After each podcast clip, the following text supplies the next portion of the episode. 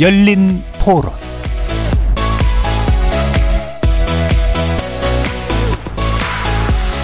안녕하십니까. KBS 열린 토론 정준희입니다. 우리 당의 총선 승리를 위해서 저의 정치적 기득권을 내려놓습니다. 2024년 총선은 새 인재에게 길을 터주고 저는 서울에서 도전하여 승리하겠습니다. 제가 해운대를 떠나 서울에서 승리한다면 우리 당은 부석을 따내는 효과를 얻게 될 것입니다. 국민의힘 하태경 국회의원의 발언 들어보셨는데요. KBS 열린 토론 오늘은 정치 외곽에서 국회를 바라보는 색다른 시선을 담은 정치 토크 국회 외사당으로 여러분을 만납니다. 역대 총선 때마다 반복되는 몇 가지 장면들이 있는데요. 그 중에 하나는 바로 다선 중진 용퇴론, 또 수도권 차출론 등의 소위 험지 출마론입니다. 오는 총선을 앞두고 험지 출마론이 탄력을 받고 있습니다. 삼산의 국민의힘 하태경 의원이 자신의 지역구인 해운대구가 아닌 수도권 출마를 시사하면서 그 파장이 적지 않은데요. 여의도 정치권에서 말하는 이른바 험지 출마의 의미는 무엇일지, 정치인에게 지역구를 버리고 다른 곳으로 간다는 게 어떤 의미일지, 나아가 유권자 입장에서 중진 의원들의 험지 출마를 어떻게 봐야 할지 국회 외사당 패널들과 함께 분석하고 전망해보는 시간 갖겠습니다. KBS 열린 토론 지금부터 시작합니다. 살아 있습니다. 토론이 살아 있습니다. 살아있는 토론, KBS 열린 토론. 토론은 라디오가 진짜입니다. 진짜 토론, KBS 열린 토론.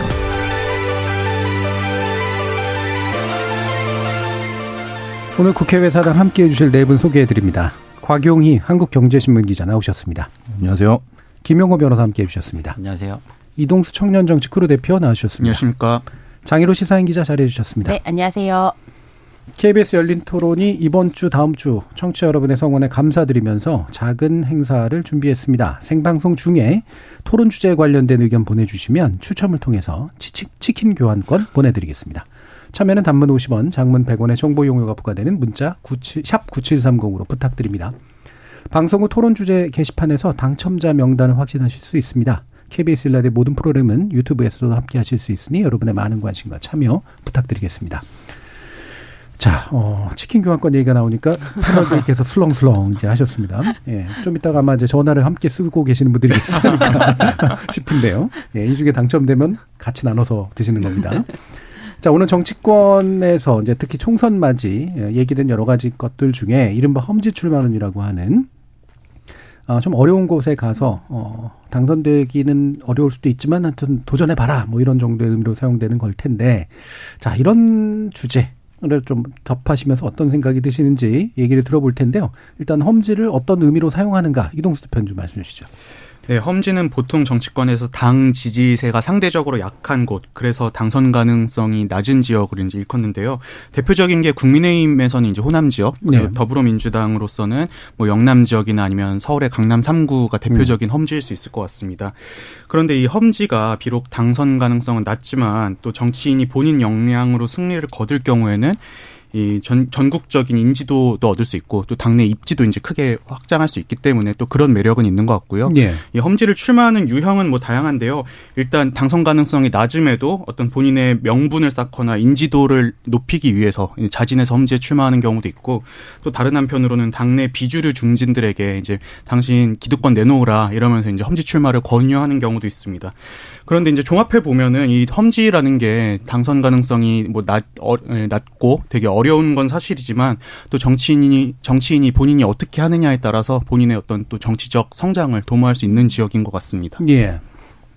결국은 이제 좀 더 중립적인 언어로 표현해 보면 어, 특정 정당에 대한 이제 고정 지지세가 굉장히 강한 지역이라고 이제 말할 수가 있을 텐데요. 아, 물론 특히 인물도 뭐 연관이 있을 수는 있습니다만 대체로 당선 가능성이 높지 못한 지역들이라고 보여지는 자, 그 중에 이제 대표적으로 예를 들어 주신 국민의힘에게서 호남 또는 민주당에서 영남 내지 강남 3구 같은 지역들 어떤 의미로 다가올까? 곽영 기자님 더 구체적으로 한번 말씀 주실까요? 네, 오늘 제가 첫 출연인데 질문이 네. 좀 만만치 않은 질문인데 네. 만약 상대방 지역에 어떤 출마한다는 관점에서 보면은 이 섬지 출마는 이제 포석 바둑으로 치면 이제 포석과 어떤 사석의 사이처럼 보인다. 고수가 이제 어떤 남의 땅에다가 이제 그 포석을 두면 사람이 웅성웅성 하잖아요. 아, 저게 무슨 의미일까? 그래서 이제 어, 좀 정치 통합의 한 걸음인가 정치적 변화를 가져오겠다 자부할 수 있는 뭐 어떤 이상형처럼 이제 보이는데 결국 많이들 사석으로 빠질 수밖에 없는 경우가 되죠. 그래서 이제 독이 든 성배라는 느낌도 있고 또 이제 험지가 아니라 뭐 국민의힘에게 호남이나 민주당의 영남 정도면 험지가 아니라 또 사지처럼 보입니다. 음. 하지만 이제 그렇다 하더라도 상당히 어떤 매혹의 땅인 것은 부인할 수 없다. 음. 네. 예. 독이 든 성배, 뭐 포석, 사석, 사지, 뭐 다양한 예, 비유적 표현들까지 이제 등장을 했는데 어쨌든 매혹의 땅이다라는 그런 음. 표현까지도 써줬어요. 그러니까 힘들지만 뭔가 이제 배역적인 측면들이 있는. 자, 장희로 기자님은. 네. 음. 뭐 이제 각자의 텃밭이고 서로의 험지다. 약간 예. 그, 그 정도의 그렇죠. 의미인 음. 것 같아요. 한국 사회에서는. 음. 음.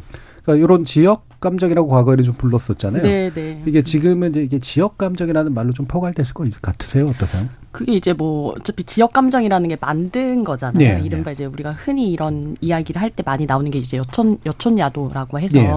이제 뭐 국민의힘 계열의 정당들은 이제 시골에서 그리고 이제 민주당 계열의 정당들은 뭐 도시에서 표심을 네. 얻는다라고 해서 여촌 야도라고 하는데 근데 이게 70년대까지는 사실 가능한 이야기였죠. 왜냐면 이제 음. 한국 사회가 농촌 을 기반해서 했던 사회였기 때문에 별탈 없이 이른바 이제 권위주의 정부가 그 정권을 유지하는 데 할 수 있었던 건데 사실 이제 70년대 들어서 김대중 전 대통령의 등장 뭐 음. 이렇게 되면서 이제 이게 박정희의 공화당보다 득표율이 아직 앞서게 되면서 이제 약간 호, 호남 포위 전략이라는 게 좀 등장하게 되고 그러면서 이제 87년 선거를 우리가 흔히 정초 선거라고 하잖아요. 네. 어떤 이제 무언가를 바꾼 선거라고 하는데 그때 영남대 호남이라고 하는 구도가 그때 굳어졌다라고 음. 하더라고요.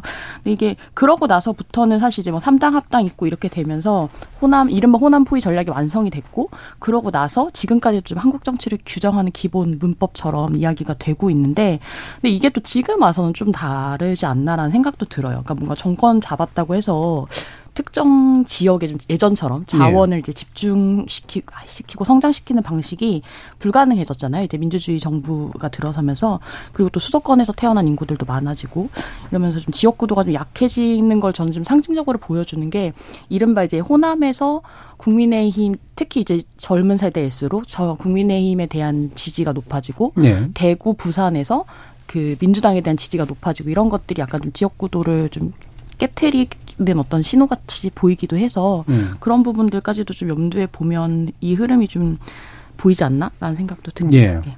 그러니까 여촌 야도 저 음. 저가 이제 들으면서 자랐던 말인데 저는 예. 사, 교과서에서 배웠던 것 같습니다. 예. 근데 이런 거는 일반적인 서구 정치학에서 이제 그 흔히 쓰이는 개념들하고 연관은 돼 있잖아요. 이게 음. 도시가 보통은 상대적으로 진보적이고 음. 시골이 보통 상대적으로 보수적이기 때문에 근데 이제 또 지역 감정 이게 그러니까 이를테면은 국민의힘 지지가 강한 지역은 그래서 그 보수적이냐. 네. 그리고 이제 뭐 이제 그 즉 민주당 계열의 지지가 강한 호남 지역은 이제 상대적으로 진보적인 음. 거냐. 어, 옛날에는 그랬 안 그랬다가 요즘은 그렇게 된 거냐. 뭐 이런 것들도 되게 좀 복잡한 요인들이 있는 것 같아요. 자, 그러면은 리동수 대표님도. 네, 저도 이제 그 요즘 물론 지역 감정이 좀 많이 퇴색 되는 것 같다라는 데서는 동의하고요. 특히 이제 30대 이하로 내려가면은 음. 지역 감정이 크게 영향을 끼치는 음. 것 같지는 않아요. 그리고 또 저는 또 다른 측면에서 봤을 때 이 영남 지역이 국민의힘 아니 국민의힘에게 영남 지역이 갖는 의미보다 음. 그 호남 지역이 민주당에 갖는 의미가 좀 많이 옅어졌다, 약해졌다 네. 이런 느낌을 많이 받는데요. 실제로 이제 호남 지역이 이제 영남에 비해서 인구가 한 절반밖에 안 되고 의석은 반이 안 되거든요. 21대 총선 기준으로 봐도 광주, 전북, 전남은 합쳐서 이제 28석인데 이제 부산, 울산, 경남 그리고 대구, 경북을 합하면은 65석이에요. 그만큼 이제 민주당계 정당들이 과거부터 이제 지역 구도나 이런 데 있어서 좀 어느 정도 본인들이 불리하다고 이제 좀 판단을 해왔고 그래서 참여정부 때부터 실제로 보면 민주당 내에서 전국 정당론이 되게 많이 나왔잖아요. 네. 그래서 후보들이 부산 경남 지역도 두드리고 또 수도권으로도 계속 확장을 도모하고 한 게 그게 이제 지금의 어떤 국민의힘의 수도권 위기론의 어떤 요인 중에 음. 하나가 아닌가. 예, 그래서 음. 이제는 지역 감정으로만 봐서는 안 되고 어떤 도시의 분포라든지 네. 뭐 이런 것들을 좀 종합적으로 봐야 되는 것 같습니다. 네. 여러 가지 사정적 변수들이 이제 어, 복잡해졌다. 김영호 변호사님. 네, 우리 근현대사 자체가 산업화와 독자 민주화 이렇게 거치면서 구미의 박정희와 목포의 김대중으로 이렇게 갈라지는 그 독자 민주화의 대결이 있었는데 그 여파가 이제 보수와 진보, 영혼함을 나누면서 지역주의로까지 조금 악화가 된 것 같아요. 그래서 저는 그 민주당이 영남에 영남에서 갖는 의미도 크지만 그것보다 국민의힘이 호남에 대해서 그 갖는 태도가 가진 가치가 좀더 예. 임팩트가 있다고 저는 많이 음. 생각이 되는데 그 이유가 이제 사실 민주당이나 국민의힘 모두 이제 경제 성장이나 이렇게 복지 부분에서는 큰 차이는 사실 없는데 음. 국민의힘이 호남에 대해서 구애를 하는 것은 자신들의 정당이 과거에 가지고 있던 뭐 전두환이나 뭐 노트, 노태우를 비롯해서 인권이나 이렇게 노동 부분에 대한 탄압 부분에 대한 속죄를 하는 의미와 함께 예. 함께 뭐 인권과 뭐 친서민, 뭐 친 음. 노동적인 가치를 추가로 확장할 수 있는 여지가 있기 때문에 저는 국민의힘이 호남에 이렇게 구애를 끊임없이 하는 거, 하는 것 자체가 어, 민주당이 영남에 영남에 대해 구애를 하는 것보다는 조금 더 이렇게 임팩트 있고 가치 가치가 조금 더 넓어지는 태도가 아닌가 싶습니다. 네, 그러니까 더할 가치들이 있다는 네. 말씀이신 거죠. 예. 네.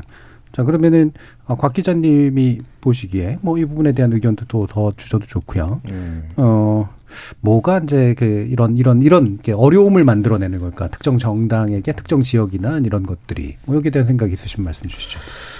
사실은 그 이게 뭐 객관적인 요건이 있다면 참 뭐 좋겠는데 음. 어, 사실은 뭐 홍준표 시장님 같은 경우에는 이제 뭐 영남에 출마하는 것도 이제 험지라고 하신 적이 있잖아요. 음. 그러니까 이제 사실 이제 오기 전에 한번 민주당 관계자들한테 여쭤봤더니 험지랑 텃밭을 구별하는 기준이 있기는 있다고 하더라고요. 네. 뭐 고전했을 때 뭐 승소 승리를 했던 데라면은 이게 그런 빅데이터를 통해서 구분하는 기준이 있다고 하는데 기본적으로 이제 심리적으로 좀 험지를 결정짓는 변수가 좀 많다. 그러니까 아까 오전에 이제 천하람 국민의힘 순천갑 당협위원장이 뭐 재미있는 좀 말을 하셨는데 정부 여당이 서울 수도권 선거를 험지로 만들고 있다. 예. 네, 사실은 스윙 지역인데 여기가 왜 험지이냐. 그러니까 음. 김기현 대표를 겨냥해서 말씀을 꺼내셨죠. 그러니까 마찬가지로 그러니까 사지랑 험지랑 경합지로 구분을 한다면은 최근에는 겨, 자기 당의 좀 자당의 경향이 조금만 불리해지면은 경합지인데도 불구하고 험지라고 규정을 지어버리는 경향이 음. 좀 있는 것 같다. 예. 음. 출마자들의 어떤 일방적인 입장에서 험지가 설정되는 개념인 것 같다는 생각이 예, 예. 들고 또 이제 강서구 같은 경우에는 국힘이 아까 이제 뭐 말씀 나눴지만 대선 때는 2.2% 졌다가 지선에서 또 2.6% 승리를 했었잖아요. 그럼 다시 경합지죠. 예. 근데, 순, 근데 순 식간에 이게 험지가 된 거니까 음. 어떤 정치력이 또 이제 험지를 만드는 어떤 가장 중요한 요소가 같기도 합니다. 네, 그러니까 상대적으로 객관적인 의미에서 험지라기보다는 이게 상황에 따라서 유불리를 따져서 어, 어려워야만 해라고 얘기하는 경우들도 많다. 예. 저는 그리고 또 최근에는 그냥 좀 전에 저희가 얘기 나눴던 지역 감정뿐만이 아니라 예. 계층도 되게 이제 험지를 만드는 주요 원인인 것 같은 게요. 같은데요. 대표적인 게 미국에서 2016년도에 이제 대선을 치를 때 러스트벨트라고 하는 그 소위 그 북동부의 이제 산업지대들 같은 경우에는 네. 과거에 노동자들이 많기 때문에 이제 전통적으로 민주당이 강세다라고 네. 평가를 받았지만 이 미국의 제조업이나 이런 산업들이 쇠퇴를 하면서 거기에 있는 노동자들이 이제 그 상황에 어떤 분노를 느끼고 그때 트럼프를 찍은 게또 변수가 네. 됐던 거잖아요. 또 최근에는 또 바이든 대통령이 이제 미국 자동차 노조 이런 데 집회에 또 참석하고 이런 것도 결국엔 이 러스트벨트의 노동자 계층을 달래기 위한 뭐 목적이다 이런 이야기들이 많이 나오는데 저는 이것처럼 이제 어떤 계층 특정 계층이 이제 어떤 감정을 갖느냐 않느냐가 또 험지를 만드는 주요 원인인 것 같고요.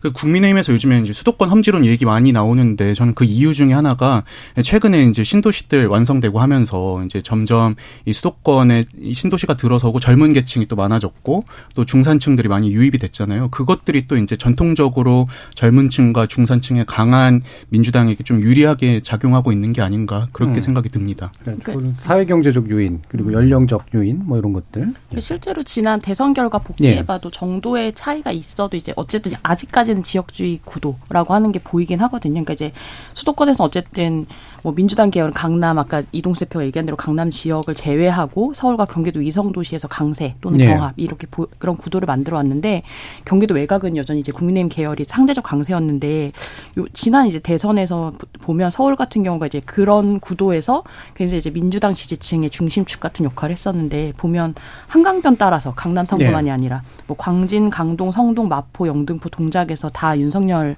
대통령이 이겼거든요. 그러니까 이런 게 어떻게 보면 자산의 격차 혹은 뭐 계급의 격차가 반영됐을 가능성도 있는 거 아니냐라는 예. 것도 있는 것 같습니다. 예, 한강 벨트라고 또 부르기도 네. 하죠. 음. 아마 조망권이 중요한 문제가 아닌가. 저는 그냥 좀 실, 선거를 하는 그 캠프 실무자의 입장에서 조금 말씀드리면 예, 예. 이 선거는 이제 후보자뿐만 아니라 그 지역 조직이라고 하는 상무위원회 역할이 좀 굉장히 좀 중요합니다. 그래서 각 지역구별로 상무위원회가 얼마나 탄탄하게 좀 조직되어 있고 음. 지역의 영향력을 좀 발휘할 수 있느냐가 굉장히 좀 중요한데 그래서 저는 그 지역의 성향이 좀 기본적으로 결정되는 게 이런 상무위원들이 중심으로 꾸려지고 그 상무위원들이 활동하는 뭐 초중고 학부모 연합회나 뭐 교회나 절 그리고 지역 향후회 사, 뭐 산악회 뭐 그리고 뭐 뭐 봉사단체 등에 등에 대해서 이 얼마나 이게 좀 조직화가 되어 있는지에 따라서 그 상무위의 영향력에 따라 기본적으로 그 지역의 약간 성향이 어느 정도는 조금 이게 판가름이 음. 되고 여기에 이제 여당이나 정부의 국정 운영 능력이나 후보자 개인의 리스크가 좀 더해져 가지고 최종적인 그 선거의 결과가 나오는 것 같아요. 예. 그래서 이게 험지를 결정짓는 요인에 대해서 이 캠프의 안에서는 일단 분석을 뭐 우리가 얼마큼 조직력이 있고 이 캠프의 영향이 얼마나 되고 지금 약간 후보자 개인의 리스크는 어떤 건지를 좀 계산을 하면서 이렇게 각 지역별로 각 동별로 이렇게 표 계산을 하기 시작하는데 예. 그런 부분에서 이제 험지다 아니다가 어느 정도는 좀 결정이 좀 되는 것 같습니다. 예. 예. 이 상무위원회라고 하는 게 이제 단위가 있나 봐요. 예. 국민의힘 안에서는. 음. 음. 예, 뭐 민주당도 있고 국민의힘 음. 모두 이제 지역 조직이라고 하는데 보통 이제 상무위라고 해서 예. 뭐 40명, 50명 내외로 이렇게 각 지역 조직원을 이렇게 구성을 해서 이게 중앙당의 지원을 받는 이제 그 지역 사무소가 있고 그 지역 사무소 안에 국회의원을 중심으로 해서 그 조직이 있는데 그 조직 자체를 이제 상무위원회라고 주로 표현을 합니다. 뭐 이제 청년위원장 있고 그렇죠. 뭐 이런 예, 것들이죠. 예. 예. 예. 어, 그러면은 당협위원회라고 부르는 것과 상무위원회는 어떻게 좀 다른 건가요? 당협위원회 안에 상무위원회가 예. 조직을 하고 있는 거예요. 그 국민의힘 같은 경우는 당협위원회라고 하고 민주당 같은 경우에는 지역위원회라고 그렇죠. 예. 이야기를 하고 있습니다. 예. 그러면 이제 이른바 조직표라고 부르는 것들, 뭐 아마 당원에서부터 그, 그 당원들이 주도하는 기정 기성 기, 조직의 기타 연관 조직들이 이제 좀 더 더해지면 대략적인 기본표의 어떤 성향들은 좀 나온다. 네, 그래서 이번에 그 강서구 보궐선거의 예. 경우에는 기본적으로 이제 강서구가 민주당 좀 강세인 지역이었는데 음. 투표율이 굉장히 높았잖아요. 그래서 만약에 투표율이 조금 나, 낮았으면 정말 이렇게 지역 조직 간의 이렇게 싸움으로 이렇게 음. 대결로 좀 봐서 정확하게 약간 조직 간의 그 당서구에 대해서 네, 세대 교율이 어떻게 될까를 좀 추정할 수 있었을 수도 있었는데 거기에 좀 더해져서 투표율이 높아지면서 약간 일반 국민의 여론까지 이렇게 합쳐져서 이렇게 큰 격차가 난 걸 보면 예. 오히려 약간 이번 선거 18% 가까이 차이가 난 것이 오히려 더 좀 정확하게 좀 민심을 좀 반영했던 게 아닌가 싶기도 음, 합니다. 음, 예. 그러면은 어, 정치인들의 역정을 한번 또 이 험지 관점에서 한번 보도록 하죠. 그러니까 아까 아, 곽 기자님도 이제 이게 나름대로 매혹의 땅이라고도 얘기를 음. 해주셨는데 어, 도전을 해보거나 밀려났거나 여러 가지 의미에서 음. 이쪽으로 가셨던 분들 떠오르는 분들 누군가 상 기자님은? 어, 저 아까 이제 김영호 변호사님이 음. 이제 광주의 국민의힘 계열의 후보들이 예. 나가는 것이 임팩트가 있었다라고 얘기하는데 사실 호남은 그래도 이정현 전 새누리당 대표가 예. 배지를 달았던 적이 있거든요. 음. 그런 점에서 TK랑 PK도 좀 힘을 내서 임팩트를 보여주셨으면 좋겠다 예. 이런 생각이 좀 드는데 그 작년 6월 지방선거 때 이제 경북도지사 후보로 나왔던 분이 임미애 씨라고 예, 예. 여성분이 있었거든요. 근데 그러니까 이분을 저희가 이제 동행 취재를 한 적이 있는데 이 경북에서 지역 경북을 지역구로 당선된 민주당 국회의원은 역대 역대로 한 명도 없었다고 네. 그러더라고요. 그러니까 이제 뭐 단순히 이제 험지라고 했을 때 아 그냥 정치적 자원이 없다 이런 정도가 아니라 이제 그 이상이다라고 이야기를 하시면서 그때 임미애 씨가 어떤 이야기를 했냐면 아무리 이제 보수적인 동네라고 해도 사실은 이제 새로운 인물에 대한 요구가 늘 있는데 당이 좀 적절하게 사람을 준비하고 출마를 시켜주고 이러면 좋은데 늘 이제 개인의 의지, 개인기에 맡겨놓은 것이 너무 아쉽다. 그래서 음. 민주당하고 경북 민주당은 다르다 이렇게 이야기를 하셨거든요. 네. 근데 이제 그게 어떤 방식으로 되게 극단적으로 드러나는지를 보면 특히 이제 지역 그 지방선거 때 이른바 무투표 당선되는 비율을 보면 그게 다 영남, 호남 여기서 네. 되게 많거든요. 그러니까 작년 지난 지방선거 때도 무투표 당선자가 전국적으로 508명이었는데 그게 90% 이상이 영남과 호남에서 음. 쏟아졌다 그러더라고요. 그래서 이게 뭔가 그러니까 지방에선 사실상 민주주의가 그렇게 되지 않는다라는 어떤 의미 같다라는 생각도 들고 그런 점에서 이제 이, 이 임미애 씨랑 임미애 씨의 남편분이 이제 김현권 전 의원이라고 이 김현권 전 의원인데 이분들이 이제 그 지역에서 되게 바, 이른바 박간다라고 예. 저희가 표현을 하는데 그런 밭을 갈아왔던 것들이 좀 의미가 있는 어떤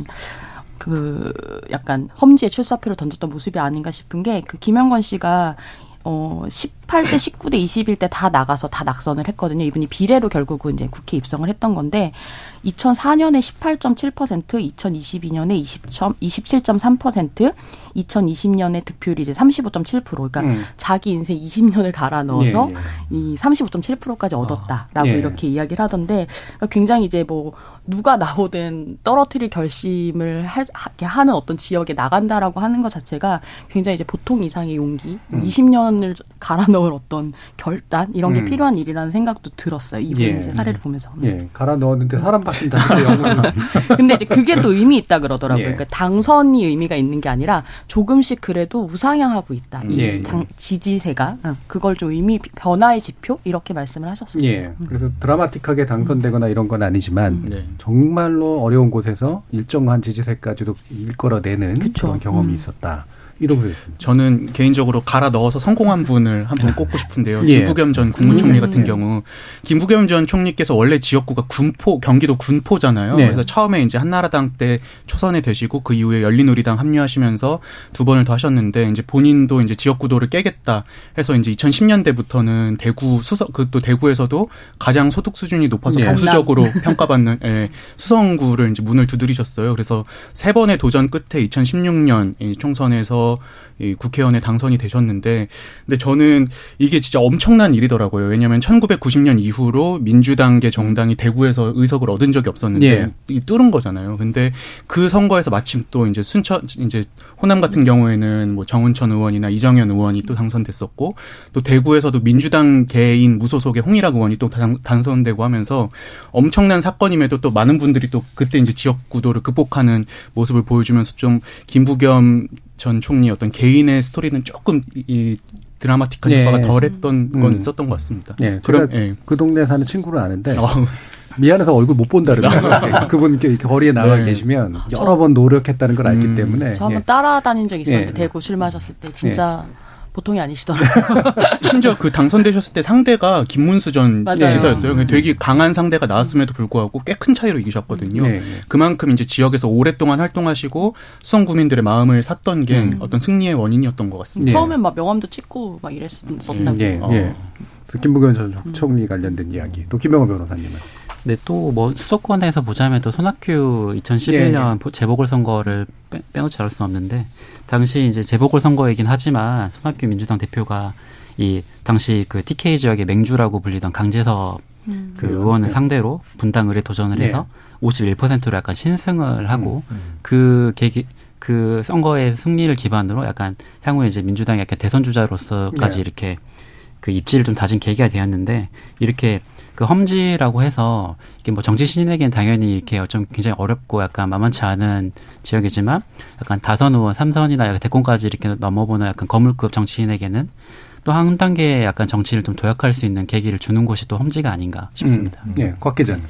저는 뭐 아무래도 제일 많이들 생각나시는 건 노무현 대통령이 음, 아닌가 예, 싶은데 예. 이제 국회 부산에서 이제 의원 국회의원 두 번, 부산 시장 한 번 낙선하시고 또 종로를 버리고 또 부산에서 다시 출마하셨다 낙선하시고, 그러니까 낭만 그 자체죠. 근데 아무래도 이제 한국 정치판의 변화를 선도했다라고도 그, 그 험지 출마 예. 자체가 평가를 받고 음. 있고 또 이제 사실은 자기 험지라고 하더라도 자기 연구인 부산에서 하겠다. 수구 초심의 어떤 마음을 보이면서도 서사를 완성시켰고 요즘엔 이제 그 자기 고향 나오지 말라 그러잖아요. 네. 근데 의무 대통령 자기 고향에 나가려다가 이렇게 이렇게 음. 되셨던 거고 그게 더 서사의 완성도를 높였다. 그러니까 결과적으로는 실패.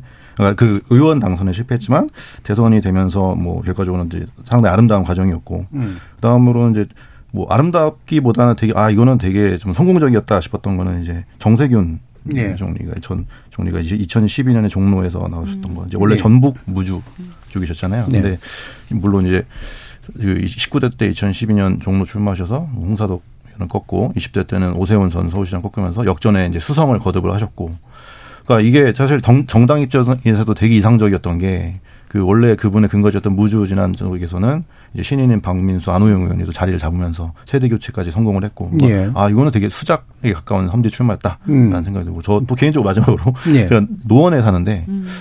이제 제 지역구에 계신데 이준석 대표 저희 개인적으로는 참 젊은 분이신데 이렇게 계속 이렇게 지금도 이제 뭐 우리 어, 국힘에서 출마를 공천 안 주지 않는 이상 하겠다고 하시잖아요. 근데 16대 아 2016년 20대, 2018년 재보궐, 2021대 아, 총선 낙선을 하셨는데도 불구하고 계속 노원을 고집하시는 거는 저도 개인적으로는 참 눈에 네, 들고 음, 있습니다. 예. 뭐 그 여러분들 얘기해 주셨습니다만 또 되게 대표적으로 각인이 되는 분들이었고요. 그중에 또 뭐 정세균 어, 전 총리, 전 국회의장이기도 했던 어 분의 얘기를 하시면서 애초에 이제 탄탄했던 지역구를 이제 포기하고 버린다기보다는 포기하고 물려주고 누군가한테 자리를 비워주고 이제 새로운 곳을 개척했다 이런 의미잖아요. 그래서 이게 지금 이제 이른바 험지 출마론이라고 하는 것들은 결국은 이제 이런 정말 알토란 같은 데를 네. 누군가한테 이렇게 물려주거나 자리를 비우고 새로운 데 가서 개척해 보세요라고 하는 그런 의미 쪽에 좀 더 가까운 것 같은데 하지만 이게 참 어려운 일일 것 같긴 하거든요. 이동수 대표님. 그 저는 지역구를 뭐 포기한다 버린다 이게 사실은 음. 이제 지역구 자체를 포기하고 버리는 것보다는 본인이 그 지역에서 일궈온 조직을 그렇죠. 포기하고 네. 뭐 버리는 것과 같은 의미라고 음. 생각을 해요. 실제로 이 지역위원회 그리고 국힘 입장에서 당협위원회를 이렇게 꾸리려고 하다 보면은 아무래도 이제 본인 손발이 되어줄 사람들도 이제 계속 섭외도 하고 계속 이제 지역구 활동을 해야 되는데 그게 이제 비용이 굉장히 많이 들거든요. 예. 뭐 사무실 비용 등등 해가지고 음. 비용도 들거니와 또 본인이 거기에 시간도 많이 투자를 해야 되고 그렇게 이렇게 몇 년간을 읽어왔는데 이제 갑자기 험지 출마라는 명목으로 지역구를 떠나게 된다면 네. 아무래도 그 지역 구에서 일궈온 그 매몰 비용이 워낙 크게 되고 또 새로운 지역구에서 또 다시 그만큼을 일궈야 되는 거잖아요. 음. 그러다 보니까는 의원 입장에서는 이 지역구를 떠난다는 게 사실은 쉽지 않은 선택인 것 같습니다. 예, 정말로 그렇죠. 예, 그러니까 이게 뭐 어, 그러니까 포기나 버린다는 게 바로 이제 조직, 자기가 지금까지 음. 해왔던 역사, 그렇죠. 이제 네트워크 이런 것들을 어, 자신이 활용할 수 없는 것으로 만들어 버린다라고 하는 거니까 상당한 상실감이 있을 것 같은데 어, 경험도 어, 경험 있으시기보다는 많이 관찰을 해보신 네, 김영호 변호사님. 네, 저는 이 선수에 따라서 좀 차이가 좀 있는 것 같아요. 어. 이 대표님 말씀처럼 이게 지역 기반으로 초선, 재선, 삼선 이상으로 이렇게 성장한 정치인의 경우에는 그 지역구 자체가 그 정치인의 정치 인생이 약간 전부이자 약간 지각판이라고도 네. 음. 볼수 있고 지역 주민들도 그런 정치인이 탄생한 걸 보면서 내 손으로 키운 정치인이라는 그런 그렇죠. 자부심도 좀 음. 느끼시는 부분도 있을 것 같아요. 그래서 지역 주민들 한 분 한 분 모두 다 이제 정치인에게는 그 지역 지역구 국회의원에게는 약간 좀 가족이라고 할 수만큼 정말 진심이라는 걸 저는 의심하지는 않거든요. 네. 네 그렇지만 이제 뭐 연고 지역에 대한 연고도 약하고 낙하산 공천으로 좀 공천돼서 약간 당선이 된 초선 음. 의원 같은 경우에는 사실 이 지역 전체의 조직을 약간 파악하는 것도 쉽지 않고 그래서 약간 정을 붙이는 것도 쉽지 않아요. 그래서 예. 오히려 약간 반대로 지역 조직에서 이 국회의원에 대한 비토가 일어날 수도 있고 이 지역 조직 자체가 편이 갈리게 되면 다음 공천 때는 또 그 국회의원 후보 국회의원 현역 국회의원이 아니라 다른 후보를 또 내세우고 이를 또 중앙당에서 무시할 수 없는 상황을 또 만들 수 있기 때문에 이 지역 조직과 이렇게 지역 조직을 잘 이끈 지역구를 가진 국회의원의 경우에는 정말 이렇게 뭐 아까 황금보다 더 음. 소중한 그런 그런 게 음. 아닐까 싶습니다. 그 예. 국회의원이 예. 두 가지 유형이 저도 예. 보니까 이제 두 가지 유형이 있더라고요. 일단 첫 번째 유형은 본인이 당 대변인이나 이런 것들 많이 하면서 언론 노출도를 높이려는 그렇죠. 의원들이 인지도를, 예, 인지도를 높여서 선거에 임하는 분들이 있고 또 다른 한편으로는 언론에는 거의 나오지 않았지만은 이제 지역에서 뭐 반상회니 뭐 무슨 동문회니 이런 것들 다 인사 다니면서 이제 지역 주민들과 가까워지고 음. 그걸 통해서 지역 조직을 장악하는 분들이 있거든요. 근데 이제 이런 분들 같은 경우는 사실은 대중은 잘 모르고 저도 처음 듣는 했는데 막 삼선이고 이런 경우들이 있어요. 근데 이제 언론의 이제 노출도를 높이고 이런 분들은 그래도 비교적 지역구로 옮긴다는 게 그렇게 어렵진 않겠지만 이렇게 음. 뒤의 경우처럼 지역에서 꾸준히 활동해온 분들 같은 경우는 사실은 그거를 포기한다는 게 진짜 쉬운 일은 아닌 것 같습니다. 예. 혹시 저기 김영호 변호사님 본 것 중에 에피소드 있으세요? 지역도 관리하는 것에 눈물 나는 아. 어떤 것들? 정말 제 경험 눈물 날 경우 많은데 특히 이게 선거가 정말 다가오면 예. 국회의원뿐만 아니라 이렇게 보좌진들도 굉장히 좀 바쁩니다. 그래서 음. 약간 좀 과장해서 얘기하면 선거 좀 들어 며칠 몇 개월 전에는 모두 지역구로 내려가서 숙소를 예. 잡고 음. 음. 거의 주말에는 거의 노인정에 가서 잡니다. 음. 자면서 이제 지역 잠만 자나요? 음. 잠도 자고 화투도 치고 막걸리도 마시고 이렇게 그러면서 이렇게 정말 예. 지역 주민 안에 좀 이렇게 흡수되려고 노력을 음. 하고 좀 일반적으로는 이제 분기별로 이렇게 시군구청의 장과 이렇게 예산 협의회를 계속 갔습니다. 그래서 네. 이 우리 지역에 좀 필요한 그 사업이 어떤 게 있고 얼마의 국가 예산이 필요한지를 파악하고 거기에 대해 우선순위를 끊임없이 좀 점검하면서 음. 그 정부가 이제 국회 예산안을 편성해서 제출하는 그 6월, 8월 정도가 다가오면 그때 이제 기재부 2차관, 1차관을 끊임없이 이제 만나려고 국회의원들이 노력을 합니다. 특히 좀 그 초선이나 재선 의원 같이 약간 정치적 영향이 조금 낮는, 낮은 의원 같은 경우에는 직접 세종에 내려가서 그 장차관이나 이렇게 담당 국장을 만나가지고 우리 네. 지역에 정말 필요하다. 음. 이런 사업들을 설명을 하고 예산을 따기 위해서 끊임없이 이렇게 노력하고 그 과정에서 부자진들도 굉장히 노력하는 그런 모습을 많이 보이고 있습니다. 예. 자, 이런 눈물겨움이 있는데. 네. 아니, 그러니까 그 네.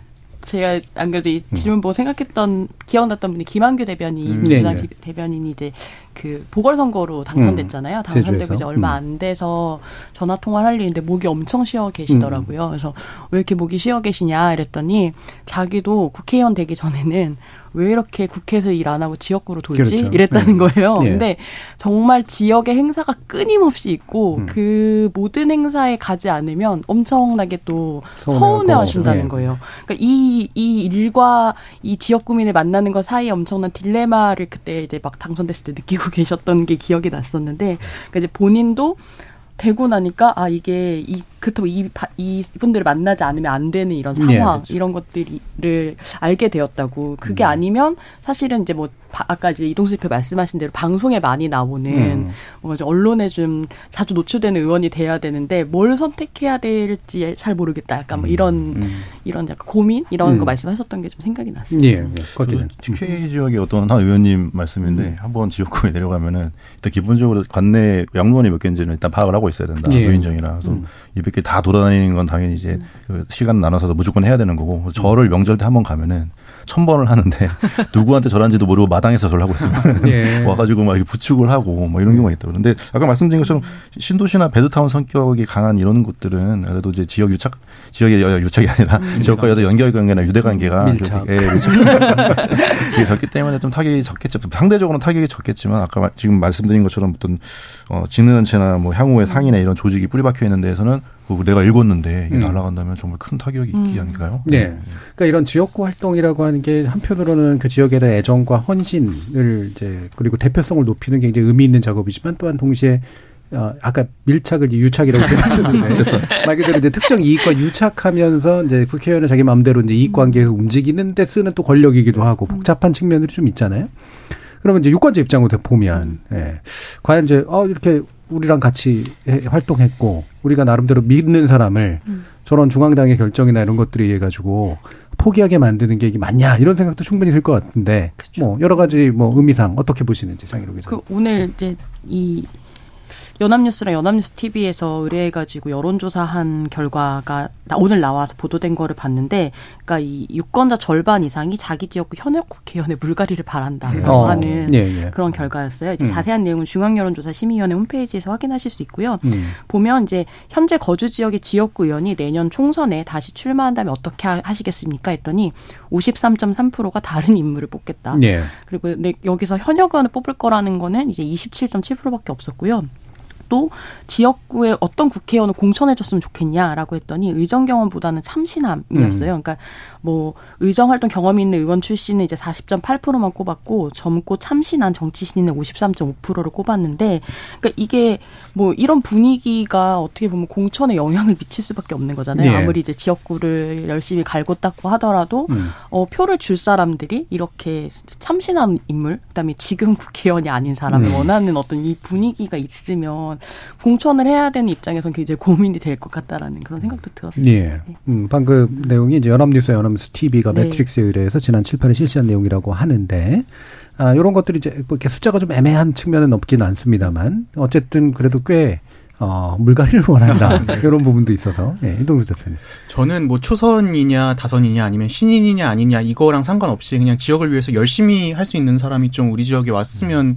싶을 것 같아요. 예. 전 대표적인 게 이제 부산 사하구 의뢰 조경태 의원을 한번 꼽고 싶은데, 예. 조경태 의원 같은 경우는 되게 특이한 케이스인 게 그 부산에서 과거에 이제 민주당의 민주당으로. 어떤 당적으로 심지어 민주당이 대패를 했던 2008년에도 당선이 됐잖아요. 근데 이분이 보면은 일단 부산 토박이고 부산 대학교에서 이제 건축 토목공학을 이제 박사까지 음. 하셨대요. 근데 그 당시에 이 부산 사 지역의 이슈가 뭐였냐면은 그 부산 지하철 1호선을 다대포까지 네. 연장하느냐 음. 마느냐 이런 이슈가 있었는데 이 당시에 이제 입장은 정부에서는 이게 집안이 약하니까 저기는 못 간다 음. 연장을 못 하겠다 이런 입장이었고 조경태 전 의원이 이제 본인의 어떤 전공을 살려가지고 음. 아, 여기 충분히 할 수 있다 이걸 예. 추진을 해서 됐대요. 그래가지고 음. 그래서 이제 민주당 당적으로도 이제 여러 번 당선이 됐었던. 그래서 네. 저는 보면은 결과적으로 뭐 신인이냐 아니냐 아니면 어느 당이냐를 떠나서 그냥 우리 지역을 위해서 어떤 노력을 해줄 수 있는 사람이 오느냐가 유권자 입장에서는 가장 좋은 게 아닌가 그런 네. 생각이 좀 단순한 조직 관리 이상의 네. 문제가 있다. 네. 곽 기자님.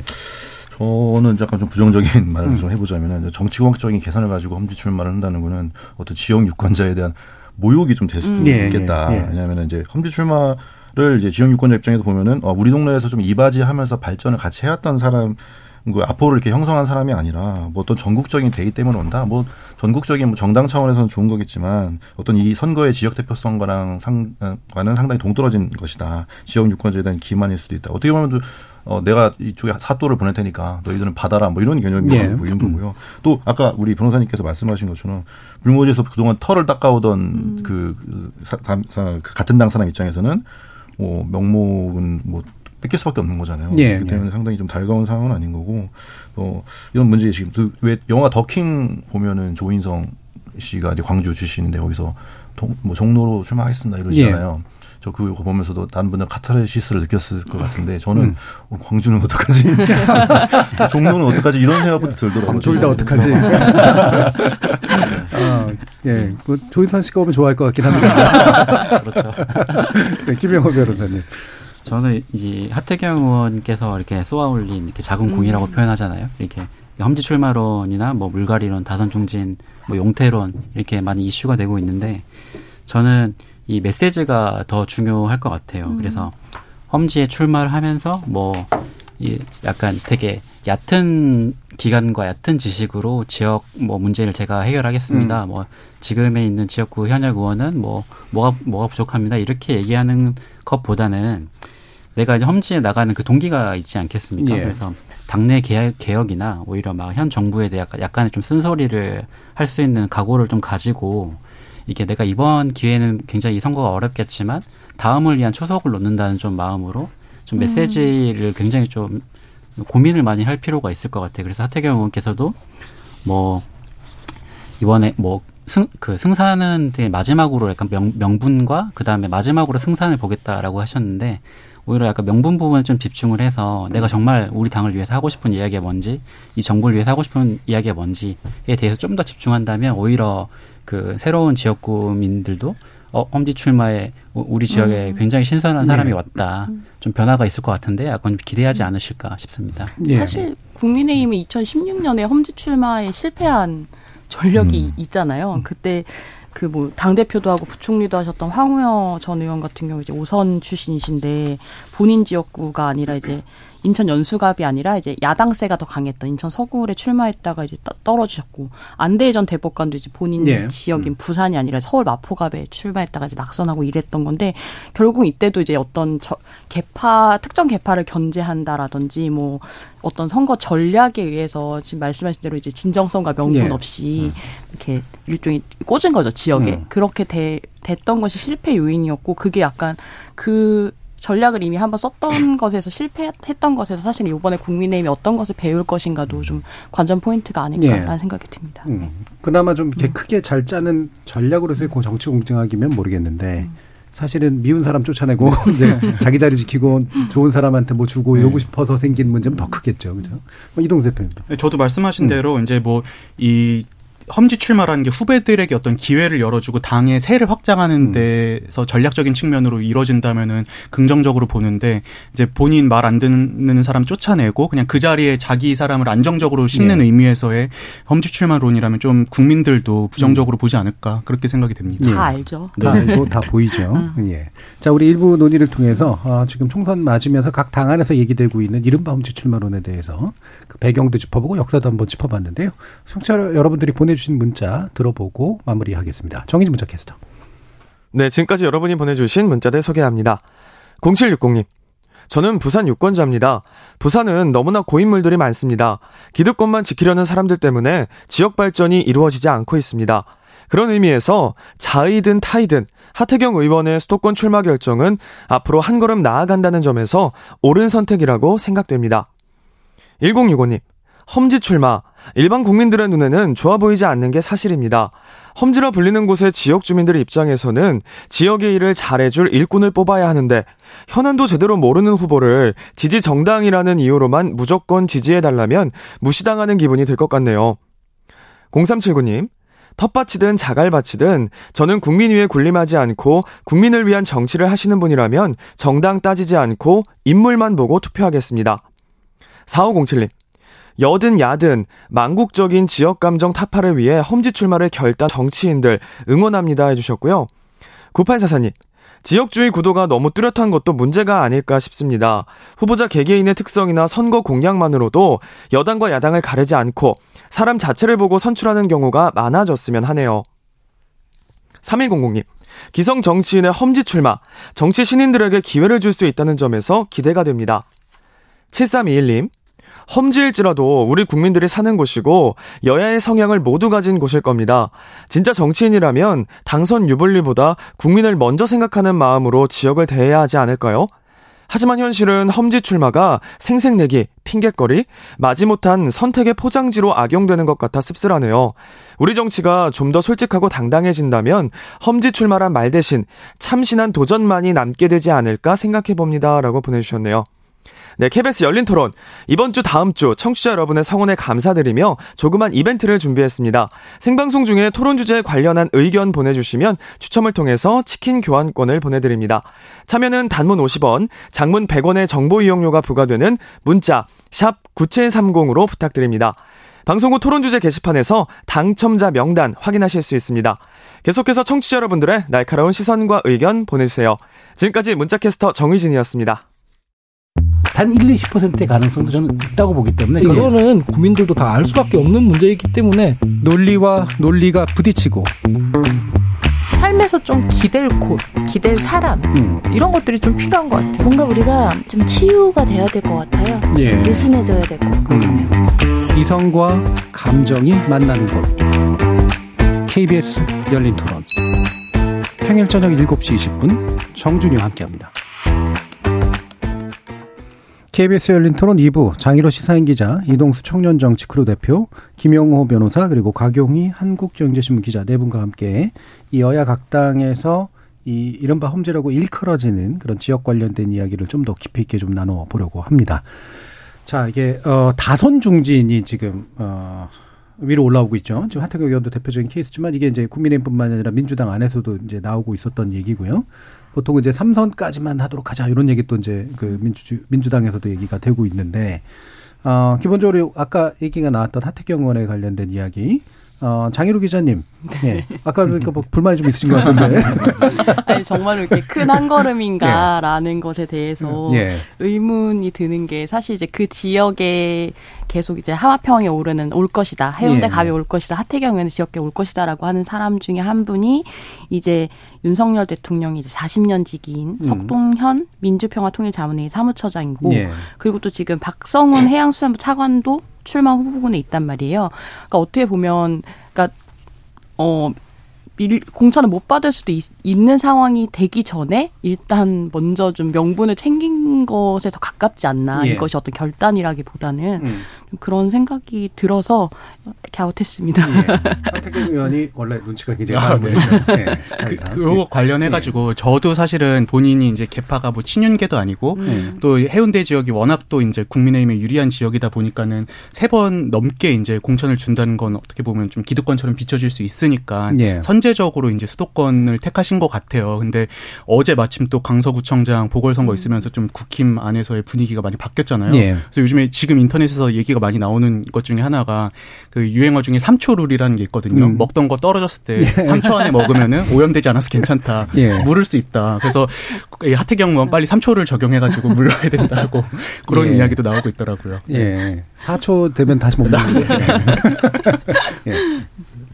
관련해서 뭐 윤재호 국민의힘 원내대표께서도 약간 하태경 의원의 사례를 보고 약간 우리 당의 혁신의지를 보여준 사례다라고 좀 음. 잡혀가기도 하셨, 하셨지만 홍준표 대구시장 같은 경우에는 제살길 찾아간 것이라고 하고 예. 평가절하 하시고 민주당의 정청래 의원 같은 경우에는 뭐뭐 뭐 약간 비윤의 비이다. 뭐 친윤이라면 뭐 눌러 앉았을 것이라고 음. 이렇게 네. 비판하기도 하셨는데 뭐 말씀하신 것처럼 이게 기존의 그 지역 그 약간 토착 세력이라고 표현하는 건 좀 과장되어 되지만 뭐 그러한 기득권을 좀 내려놓고 약간 새로운 도전을 하는 것 자체가 그 당의 외연 확장을 위한 포석을 하나 두는 거기 때문에 그 자체로 뭐 험지 출마하는 것 자체가 뭐 대단한 정치 개혁이냐라는 건 또 다른 약간 예. 뭐 토론이 필요한 부분이지만 이 포석을 하나 놓는 것 자체는 그래도 좀 긍정적인 의미로 좀 응원할 필요가 있지 않나 싶습니다. 예.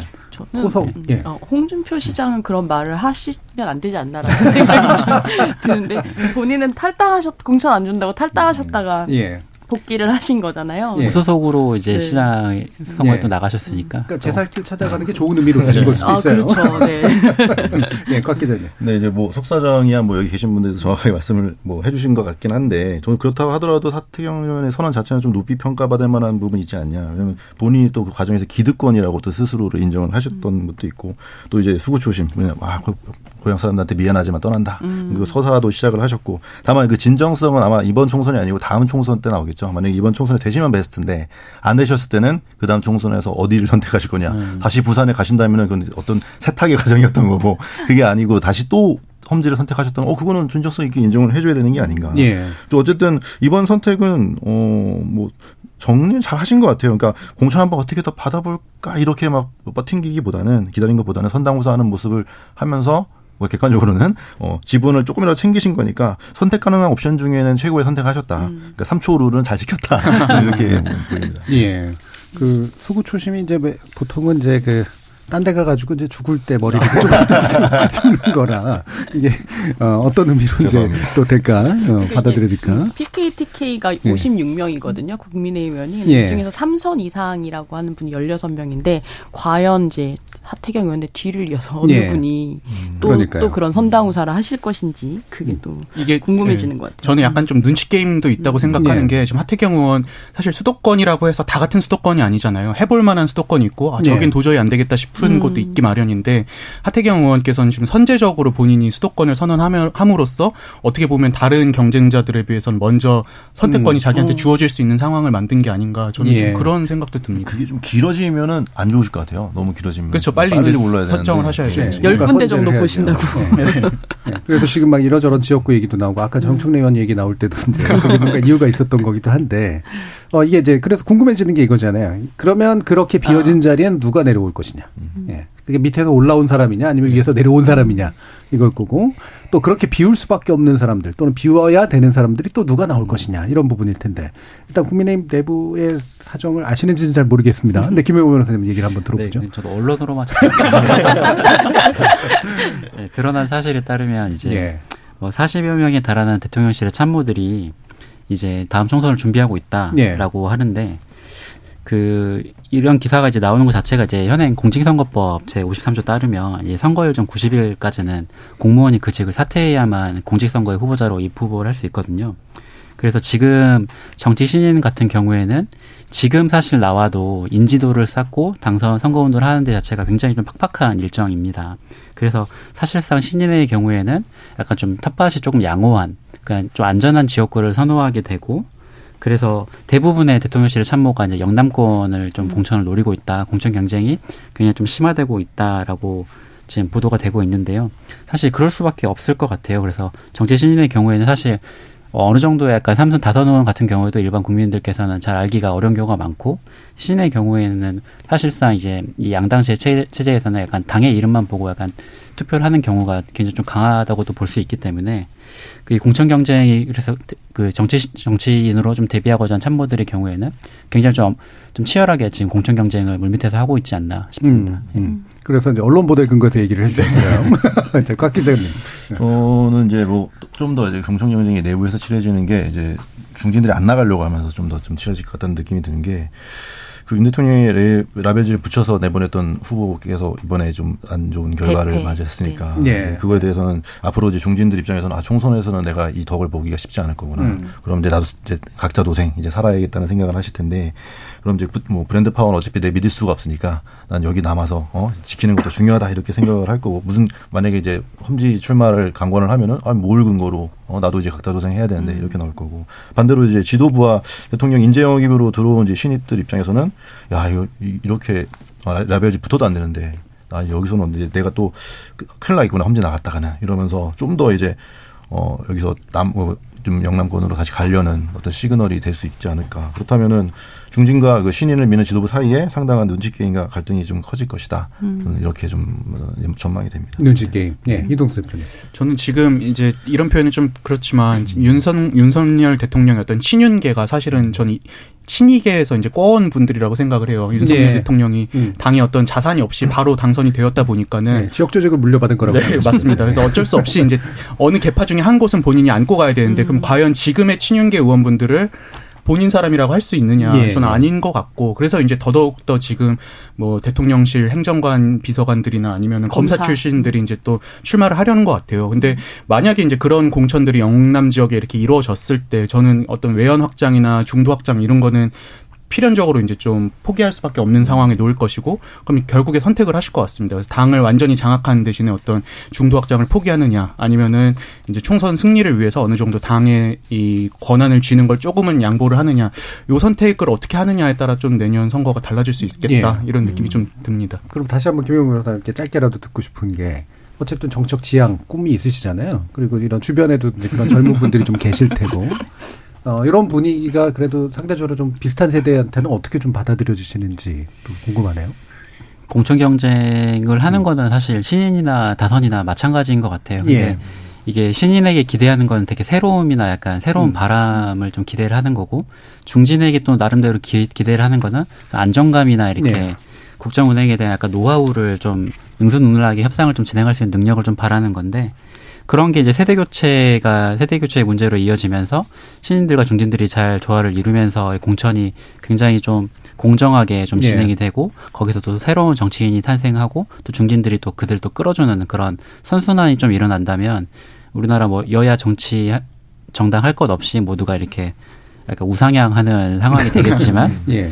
뭐 사실상은 이제 공천의 작업에 들어가게 되면 음. 이게 당의 이제 사무총장이라고 하는 사람이 이제 칼자루를 쥐고 예, 예. 공천을 진행할 수밖에 없고 그렇기 때문에 그 사무총장은 어, 자신이 칼자루를 쥐고 약간은 약간 피를 많이 냈기 때문에 음. 자신의 선거에서 실패한다라는 네, 그런 네, 네. 속설도 있을 정도로 좀 치열하게 공천 과정이 이루어지는데 이번만큼은 이렇게 여소야대 인상을 무조건 극복을 해야 되는 어려운 상황이기 때문에 이런 약간 강서 그 보궐선거에서 약간 확인한 그 민심을 조금 음. 더 민감하고 좀 예민하게 좀 받아들이면서 이번 공천을 뭐 김기현 지금 체제가 할지 아니면 뭐 다른 비대위 체제로 넘어가서 진행할지는 아직 모르겠지만 굉장히 좀그 인사를 굉장히 조금 잘해야 될 것 같아요. 왜냐하면 예. 지금 장차관에 계신 분들도 정치인분들이 대다수이기 때문에 음. 새로 이제 다음 총선에 도전하기 위하면 개각이 이루어질 수밖에 없고 그럼 새로운 장차관 후보가 인사청문회를 거칠 수밖에 없는데 음. 그렇다면 또 민주당이 또 기회가 가는 거거든요. 예, 예.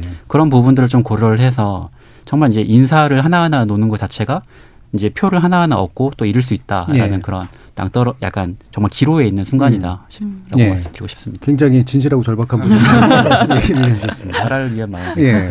결국 이제 부자 이게 단순히 누구를 위해서 자리가 좀 더 생기고 말고 이런 문제라기보다는 어쨌든 좋은 분위기를 만드는데 기여를 하고 그리고 나서 이제 공정한 경쟁할 수 있도록 만들어서 당 자체가 좀 좋아 보이게 하는 방식이 좀 됐으면 좋겠다. 이제 이런 의도를 키는데요. 이게 이제 민주당도 이제 이와 유사한 논쟁들이 또 기본적부터 있었잖아요. 홍익표 원내대표 스스로가 먼저 예, 원내대표 되기 전에 예, 서울 쪽으로 서울 서초 쪽으로 이제 옮기겠다라고 하면서 약간은 모범을 보인 면도 있는데 아무도 안 따라왔어요. 그때 그때는 그러다가 혁신이 얘기 나오고 그러면서 또 이제 지역구 삼선을 좀 제한하는 방식을 좀 도입해야 되지 않겠냐 이런 얘기도 나오면서 여기서도 상당히 좀 개혁이란 이름만 약간은 또 폭력적으로 진행될 수도 있는 그런 분위기일 수도 있는데 실제로 될지 안 될지도 잘 음. 모르고요. 자, 곽 기자님 어떻게 보세요? 결과적으로 이제 강서구 강서 선거와 맞물려서 결국 이제 하태경 의원의 그 험지 출마 선언의 가장 큰 수혜자는 어, 이재명 대표가 될 수도 있고 예, 않을까. 이 분위기를 네, 받아서. 그렇죠. 음. 네. 아무래도 현진 중진 중에는 상대적으로 친명이 좀 적은 상태이기도 하고 예. 전략적으로 뭐 비명계와 개파 싸움에서 물갈이를 한 어떤 대의로 작용할 수 있다라는 보도도 이제 여러 나오고 있고요. 또 음. 이제 지도부 입김이 세진 거니까 이제 이재명 체제를 공고화하는 속도를 낼 것이다. 그다음에 지도부 내 친명 색채도 더할 거고 이제 어 공천심사위원회 당연직 자리도 이제 임명을 하면서 공고를 좀 하겠죠. 그러니까 예. 결국에는 험지 출마 그 힘을 가진 아까, 아까 말씀드린 그 윤 대통령의 국힘의 사례와 다르게 힘을 가진 지도부가 힘을 그 험지 출마를 강요하면은 상당히 만만치 않은 상황이 올것 예, 같습니다. 예. 그래서 뭐 그 아주 그냥 좀 비명계 쪽에서는 뭐 분당 가능성까지 제기하는 분들이 있는데 그렇다 하더라도 상대적으로 국힘에 비해서는 조금 더 편안한 상태가 아닌가. 음, 음. 음. 예, 장 기자님. 아, 근데 홍익표 원내대표가 그때 지역구 옮길 때 아무도 따라오진 않았지만 사실 음. 원내대표 선거를 갑자기 하게 되었을 예, 예. 때는 그게 굉장히 또 장점 그렇죠. 중에 하나였죠. 예. 그 다른 후보들과 굉장히 비교되는 예. 그거였는데 여기 지금 옮긴 서초을이 사실은 한 번도 민주당계 인사가 예. 그 배지를 단 적이 없는 곳이기도 하고 워낙 그 비싼 아파트들이 좀 많이 예, 있는 예. 곳이기도 해서 그 보수 정당 지지세도 강한 곳이고 무엇보다 이제 윤석열 대통령의 집 아크로비스타가 있는 그런 일종의 홈그라운드라고 예. 할 수 있는 곳이라서 예. 사실 여기서 그때 음. 이재명 후보랑 윤석열 대통령이랑 더블 스코어 차이였었거든요. 당시에 예. 대선 당시에. 음. 그래서 또 뭐 서울시장 선거나 서초구청 구청장 선거에서도 굉장히 압도적으로 국민의힘에 표를 줬던 데기도 하고 뭐 검찰청, 법원 뭐 이런 것들이 또 워낙 많은 데기도 해서 이 만약에 이제 그 되게 굉장히 검 이, 지금 많이 나오는 얘기 중에 하나가 국민의힘에서 뭐 검사를 공천할 거다 뭐 이런 예. 얘기 나오는데 그러면 이제 서울에서 보낼 만한 데가 약간 서초 같은 데 아니냐라고 한 데라서 아마 그 선거가 진행될수록 굉장히 좀 뜨거운 지역구 중에 그러니까 어, 주목해서 봐야 될 지역구 중에 하나일 것 같기도 하고요. 여기가 또 한동훈 법무부 장관이 아마 나가지 않겠느냐라는 음. 예, 예. 이제 이야기가 나오는 데기도 한데 그 김종인 전 비대위원장이 그러, 그러셨잖아요. 아예 나올 거면 센데 진짜 험지 나가서 센데 붙어야 된다. 예. 그래서 그 센데 센데가 어디냐라는 말을 이제 뭐 누군가는 이재명 대표가 있는 개항을 해 가서 음.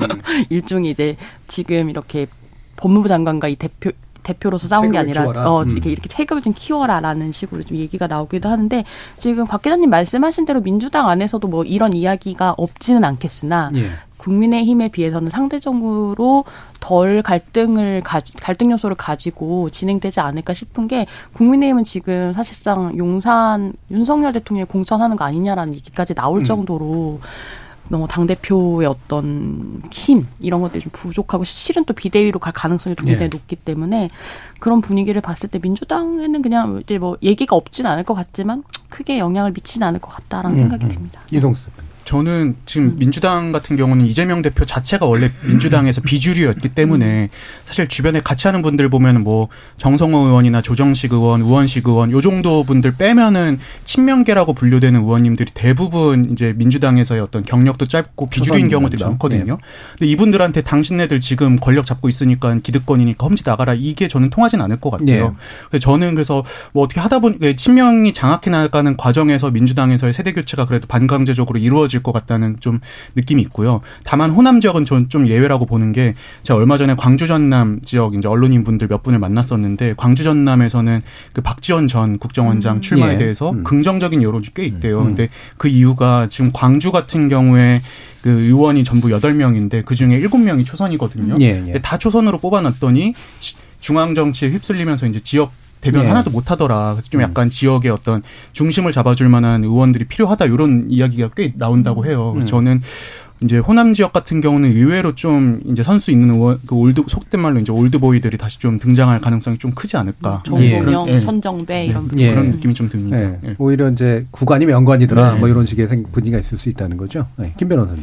근데 예, 저는 이제 박지원, 뭐 천정배, 정동영 뭐 여러 이제 old boy 민주당의 old boy라고 하시는 분들이 그러니까 호남 출마를 좀 시사하시는 걸 보면서 이 정도 약간 인지도와 약간 정치 경력을 좀 가지신 분들이 왜 더 큰 약간 꿈을 이렇게 향하지 않으시고 음. 약간 자기 약간 집으로 약간 돌아가려고 이렇게 하, 시는 건지에 대해서 예. 좀 의문이었어요 사실 예. 그래서 이렇게 뭐 민주당 강세인 지역구에 약간 다선 의원이 다시 들어오는 게 이제 초재선 의원들을 약간 리더격으로 약간 음. 들어온다는 의미를 약간 이 대표님께서 말씀해 주셨는데 저는 사실 이거는 약간 좀 허울뿐인 조금 명분인 것 같고 예. 사실은 이게 그 정치 경력이 삼선 이상인 다선 의원이 호남의 민주당 의원이 호남에 출마를 하는 게 과연 지역구를 위한 출마일까 아니면 정말 지역구를 이용해 자신이 자신을 위한 출마일까 이게 음. 좀 진정성에도 전 조금 의문이 좀 되는 대목입니다. 예. 예. 지금 9601님이 지역구에서 다선 국회의원 배출했다는 것도 큰 힘입니다. 가장 좋은 건 상향식 공천입니다. 공천권을 당원과 국민에게 돌려줄 수 있는 방향으로 정치가 개편되었으면 합니다라는 의견 주셨어요. 4605님은 꼼수 부리는 험지 출마는 국민들이 다 합니다. 정치인들이 노무현 전 대통령처럼 진정성 있는 모습을 보여줬으면 좋겠습니다라는 그런 의견도 주셨는데, 어, 지금 이제 뭐, 여러 가지 이제 그 정당이나 인물의 관점에서 볼 때 또 주관적으로 험지라고 지정될 수 있는 부분들이 의미가 꽤 달라질 수 있어서 이제 그 뭐 그런 상대적인 관점에서 봐도 좋고요. 또는 절대적인 관점에서 좋고 이제 아무래도 참 도전하기가 어려운데 그럼에도 불구하고 도전했을 때 이제 또 이렇게 상당히 매력적인 효과가 날 수 있는 좀 신선함이 있을 수 있는 그런 걸까? 아, 라는 거를 한번 제안해 주시면 어떨까 싶은데, 곽 기자님 혹시 이제 뭐 이렇게 찍어 주실 지역 같은 데 있으십니까? 아, 하태경 의원. 빼고도. 빼고도. 예. 하태경 의원께 뭐 제안하셔도 되고. 예. 하태경 의원께 말씀드리고 싶은 거는, 음. 아까도 이동수 대표님한테 말씀드렸는데, 좀 빨리 결정을 해야 되지 않냐. 이게 이게 아까 그때 명분 3요소를 말씀하셨더라고요. 뭐 명분 흥행 뭐 승, 네, 승, 승상 가능성 이런 걸 말씀하셨는데 이게 성공 명 그러니까 본인이 나오시려는 명분은 알겠습니다. 근데 예. 어디로 들어가실 때 그 지역과의 관계가 없는 상태에서 그냥 일방적으로 쳐들어가는 느낌이었다면은 당연히 그거는 뭐 좋은 아무리 험지 출마라도 좋은 평가를 받기가 어렵겠죠. 그러니까 예. 좀 최대한 빠르게 좀 들어가실 자리를 빨리 꽂고 그 예. 지역과의 아포를 빨리 형성하시는 게 좋겠다. 음. 예전 대학 적을 둔 관악구로 가시면 어떨까 싶은 생각도 있는데 나름대로 의미도 있고 예. 이동수 대표님 저는 음. 이제 명예로운 패배도 정치에선 큰 자산인 예. 것 같더라고요 대표적인 게 그 19대 총선에서 문재인 당시 이제 후보랑 붙었던 뭐 손수조 씨 같은 경우는 예. 이제 20대 정치 신인이었음에도 불구하고 이제 대권 주자였던 문재인과 붙었다는 것만으로도 사실은 초반에 주목을 많이 받았잖아요. 네. 저는 만약에 제가 민주당 지도부면은 뭐 예컨대 저쪽에 이제 국민의힘에서 뭐 한동훈 장관이라든지 이복현 뭐 위원장이라든지 이런 분들 나오는 네. 지역에 진짜 젊고 어떤 열정적이고 이런 분들 공천을 해서 한번 음. 만약에 지더라도 한번 제대로 싸워보고 져라 져봐라 이런 선택을 좀 하 지 않을까 싶습니다. 네. 예. 이동수 대표님을 공천하면 어떨까? 열심히 싸워보겠습니다. 출마 선언하잖아요.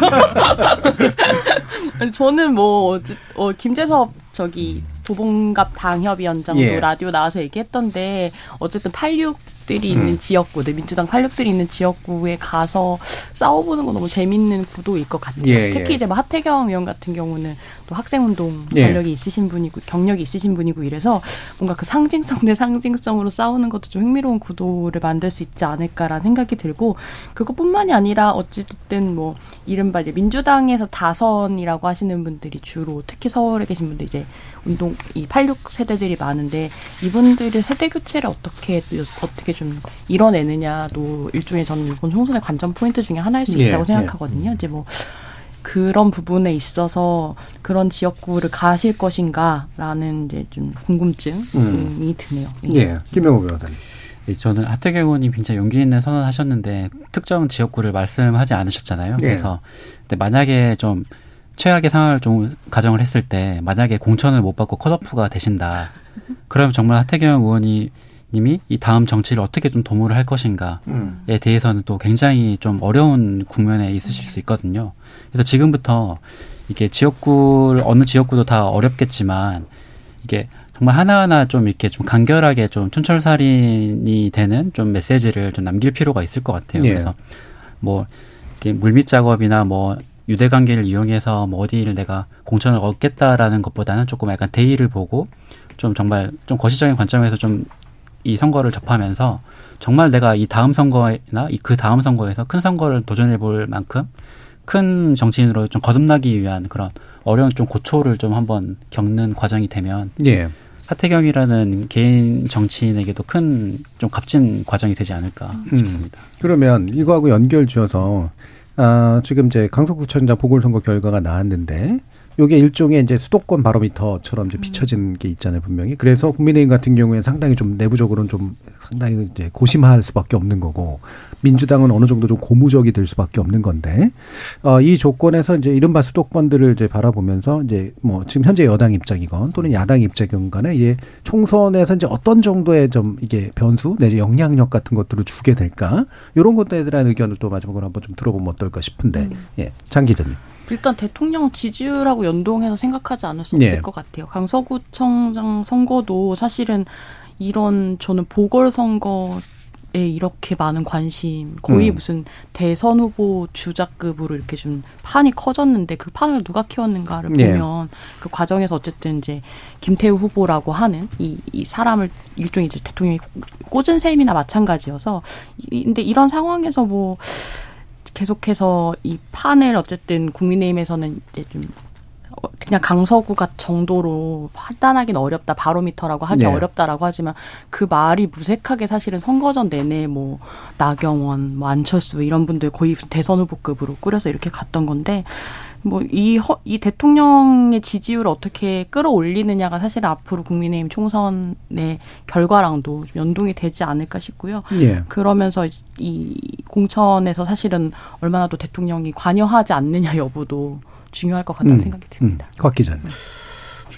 그 김기현 대표님 그래서 험지의 개념을 넓혀버리셨잖아요. 그러니까 험지 메이커라고. 네, 험지의 개념을 넓히면 그 당의 미래가 없을 수밖에 없다. 예. 그러니까 음. 이제 물론 이제 현 최근 분위기는 확실히 이제 민주당한테 그 민주당이 41석이고 예, 그렇다 보니까는 좀 불리한 상황이긴 하지만 그렇다고 하도 저는 객관적으로 서울은 사지 험지 경합지 중에 경합지에 음. 가깝다. 예. 그렇기 때문에 어, 뭐 아무래도 여러 지역 출신이 섞여 있고 세대 이슈 아까 우리 이동세 대표님 말씀하신 세대 이슈도 있고 또 중도층 부동층이 많고 막판 쏠림 현상이 심하잖아요. 그러니까 또 여론조사에서 잘, 잘 잡히지 않는 부분이 있기 때문에 뭐 험지로 분류하는 건 뭐 당연한 걸 수도 있지만 어쨌든 뭐 이 결과에 그렇게 막 너무 연연하지는 않는 것도 괜찮겠다 이런 생각. 네, 너무 연연하지는 않았으면 좋겠다는 말 끝을 흐리시는 분은 네, 자신감을 그렇게 높지는 않으셨을 것 같습니다.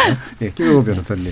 또 마침 또 오늘 김행 그 여가부 장관 음. 후보자께서 자진 사퇴를 하시면서 예. 이 강서 보궐선거의 결과를 좀 언급을 하시고 뭐 선당후사에 자서 자진 사퇴를 하겠다라고 말씀하셨는데 정말 만에 안에 약간 우려로 김행 그 후보자의 사퇴로 이 보궐선거에 약간 그 참패를 예. 상쇄하려고 하는 것은 예, 예 아닐까. 예, 예, 설마 그러지는 않겠지만 음. 그래서 그렇게 하지 않고 뭐 김현장 김혜인 후보자도 약간 개인적으로 자신의 리스크를 해소를 하고 이 강서구 자체가 뭐 워낙 이제 기존 21대 총선에서도 약간 18% 정도 약간 차이가 있었던 지역이기 때문에 이 서울시 전체에 대한 선거가 아니었잖아요. 그래서 예. 이한 지역에 대한 선거를 약간 좀 너무 이렇게 가볍게 볼 수도 없고 이렇게 너무 이렇게 이게 우리 서울 전체 민심이야라고 또 확대 네. 해석하기에는 조금 더 무리인 부분도 있을 것 같아요. 그래서 이런 부분들에 대해서 또 지도부에서 좀 잘 철저하게 좀 분석을 해서 예. 예, 다가오는 총선을 좀 어떻게 좀 대비를 할지 뭐 특단의 대책 오늘 김기현 대표께서 말씀, 말씀하셨지만 음. 총선을 위한 특단의 대책을 좀, 좀 시원하게 좀 제시를 해주셨으면 좋겠습니다. 예, 예. 네. 이게 이제 거꾸로 해석하면 이럴 수도 있어요. 21대 총선 뭐 분위기가 재현된다 이렇게 음. 볼 수도 있는 거라서 음. 그래서 이게 어떤 분석을 하느냐 네. 어, 굉장히 좀 차이가 있을 수 있겠죠. 이동수 대표님. 그 실제로 최근에 이제 2016년에 국회가 선거구 그 개편을 한번 했었는데 그때 이제 이게 좀 한국 사회의 씁쓸한 현실이긴 한데 수도권으로의 이제 인구 집중이 계속되면서 예. 이 수도권 의석이 그 당시에 열석이 늘었어요. 그리고 영호남이 이제 두 석씩 줄어들었거든요. 음. 그만큼 이제 수도권이 중요해진 상황에서 최근에 이제 선거들을 보면은 무당층 비율이 굉장히 높았다가 막판에 이제 어느 한쪽으로 쏠리는 경향이 있는데 결국에 중도 확장이나 이런 거 없이는 총선을 이길 수 없고 그 지는 정도도 이제 과거처럼 뭐 조금 지는 정도가 아니라 많아진 수도권 의석에 의해서 더 확 지는 경우들이 많아졌거든요. 그래서 이번 선거 결과를 양쪽이 다 되게 엄중하게 이제 좀 바라봐야 된다. 예, 그 이런 말씀을 드리고 예. 싶습니다. 예. 지금 6943님이 삼선이면 정치적으로 할 만한 거 다 한 거 아닐까요? 다시 출마한다, 험지 출마한다는 게 이렇게 좋게 보이지는 않습니다. 라는 말씀 주셨고요. 0065님이 정치인 본인들 입장에서는 험지냐 아니냐가 중요한 거 아니겠습니까? 국민들이 무엇을 원하는지에 좀 더 관심을 가져주세요. 새 아이를 키우고 있는데 저출산 관련해서 더 많은 대책 나왔으면 좋겠습니다. 라는 의견도 주셨습니다. 자, 오늘 KBS 열린 토론 국회외 사당은 이것으로 모두 정리하겠습니다. 오늘 함께 해주신 곽용희 한국경제신문 기자, 김영호 변호사, 이동수 청년정치크루 대표, 장희로 시사인 기자 네 분 모두 수고하셨습니다. 감사합니다. 네, 감사합니다.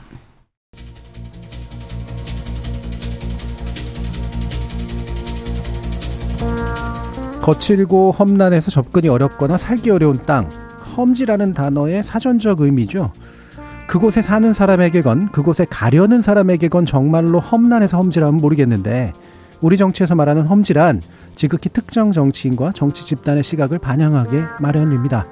속으로 할 말이지 내놓고 할 말은 아무리 봐도 아닌 것 같은데요. 지금까지 KBS 열린 토론 정준이었습니다.